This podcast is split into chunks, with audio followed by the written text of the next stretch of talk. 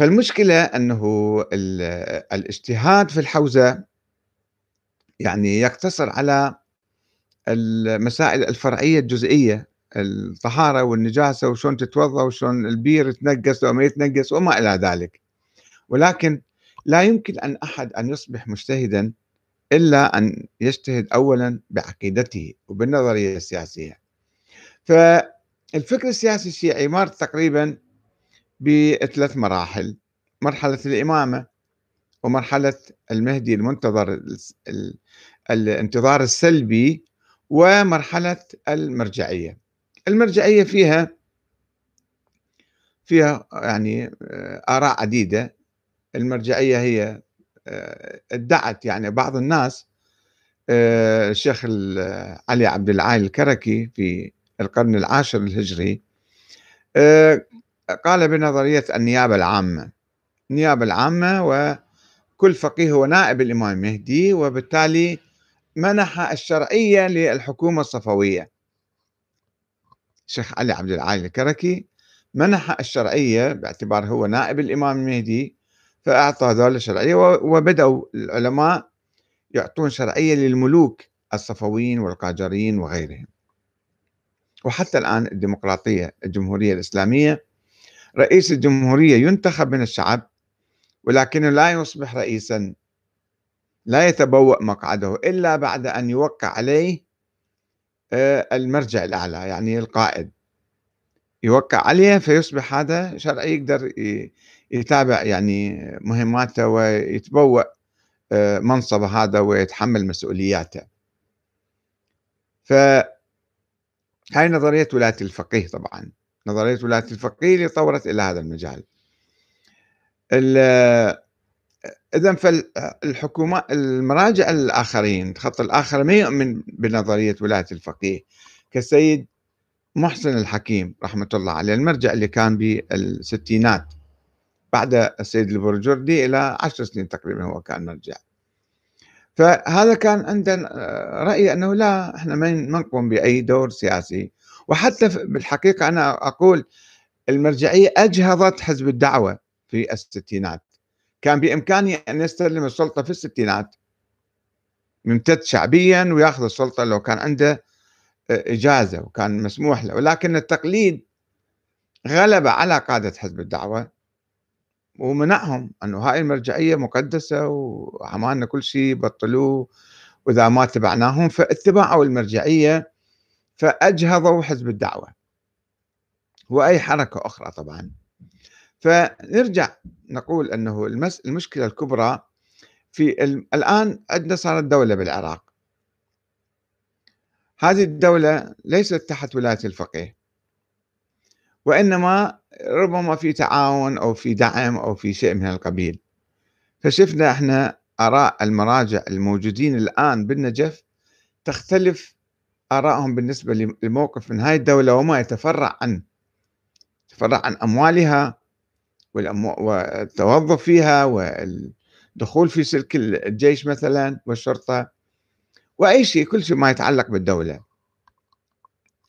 فالبعض يصرح مثل الشيخ محمد محمد إسحاق فياض آه، أنه لا هذه الدولة كلها ما دام ما تابعة لنا فأموالها كلها مباحة وكذا. ويجوز أي واحد يستولي على المال العام وإما يعطي خمس أو ما يعطي خمس. وأيضا آه، السيد السيستاني كان يختلف. رأيه كان يختلف أنه لا يجوز. يجب أن نحترم هاي الدولة ونحترم كل ما يتعلق بها وما يجوز واحد يأخذ فلس من عندها. آه، هو ما يعني هو كان يقول أنا لا أجيز. الموقف المبدئي نعم.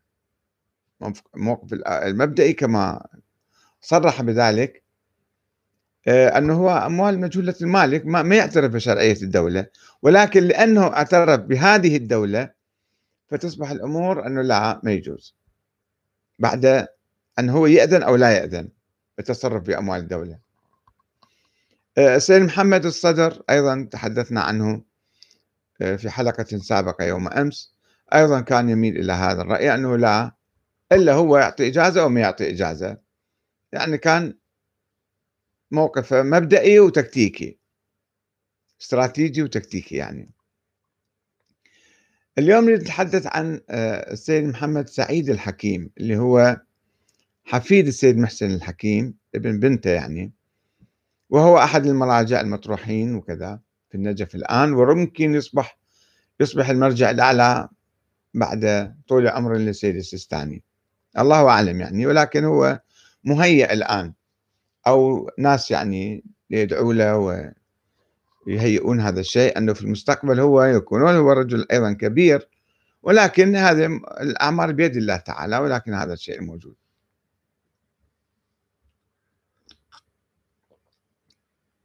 نحاول أن نتعرف على رأيه بأموال الدولة.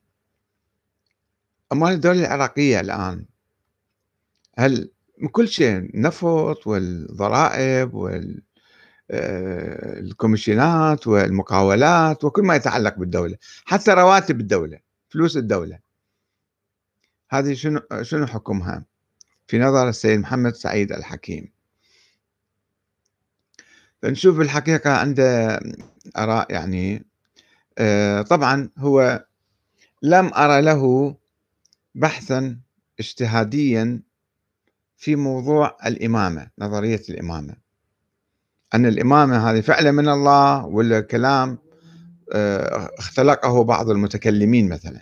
هذا شيء مهم جدا الواحد يعرف حتى يكون أنا شيعي إمامي اثنا عشري لازم يدرس الإنسان الناس العاديين الفلاحين والعمال والبقالين ما يقدرون يدرسون الأمور. ولكن بالحوزة المفروض هذه أول الدراسات اللي يهتمون بها ويعتنون بها ويبحثوها. يمكن يقرون بعض الكراريس. بعض الكتب يقروها قراءة مثلا ما يبحثوها. باعتبارهم عندهم أمور مسلمة وأشياء أكيدة وبديهية وكذا. بعد ما يبحثون الأمور بالتفصيل. كما مثلا سيد محمد الصدر مؤلف الموسوعة المهدوية خمسة أجزاء. كل جزء كذا صفحة مئات الصفحات. ولكنه في مقدمة كتابه يقول في بحث موضوع الإمام المهدي يقول يعني هذه بعد آه، مسائل بديهية واضحة يعني ضرورية. بعد ما يحتاج نتعب نفسنا ندرس الأحاديث ونحقق فيها حتى نكتشف أنه هاي النظرية صحيحة ولا مو صحيحة. لذلك لم يبحث السيد محمد الصدر لم يبحث موضوع الإمام المهدي. كتب في ذلك كتب موسوعة ضخمة. ولكن بدون بحث ولا تحقيق. فجاي نفس جمع الأشياء كلها الروايات والقصص والكذا في هذا الكتاب. وكذلك البقية يعني من السيستاني إلى الخوئي إلى الخميني إلى الشيرازي إلى كل المراجع. لم أرى لم أجد واحد باحث بحث مفصل. طبعا السيد السيستاني كاتب كتاب صادر عن مكتبه اللي هو الإمام المهدي المنتظر في الفكر الإسلامي. وهو أيضا قام على مو بحث يعني مو دراسة معمقة أيضا تجميع آراء.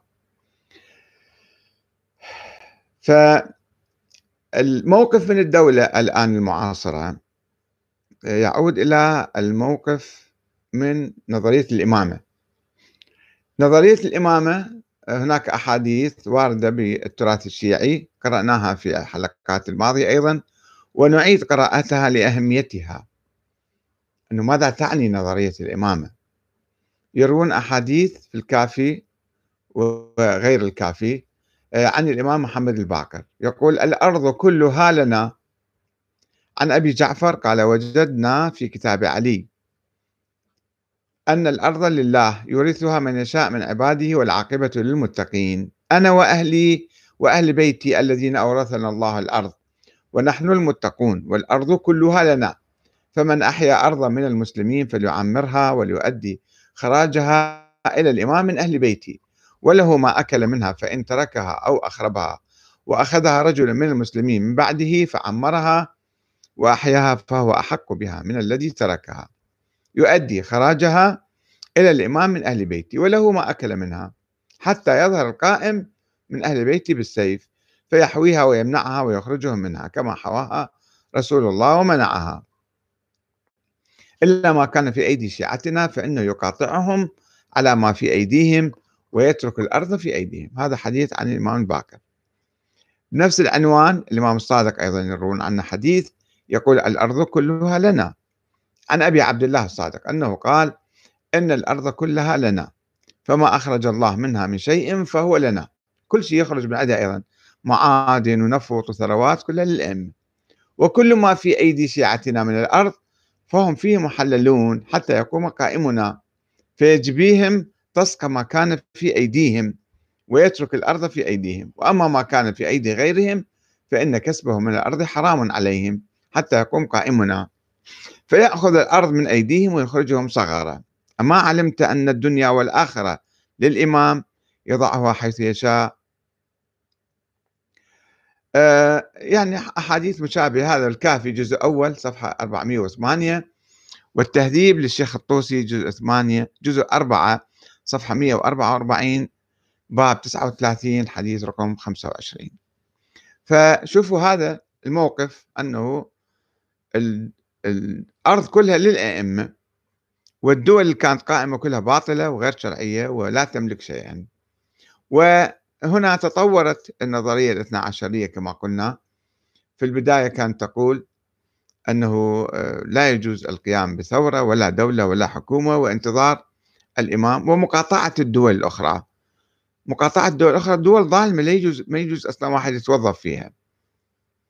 آه ف آه، وبعدين بعد ذلك تطورت نظرية النيابة العامة للفقهاء عن الإمام المهدي.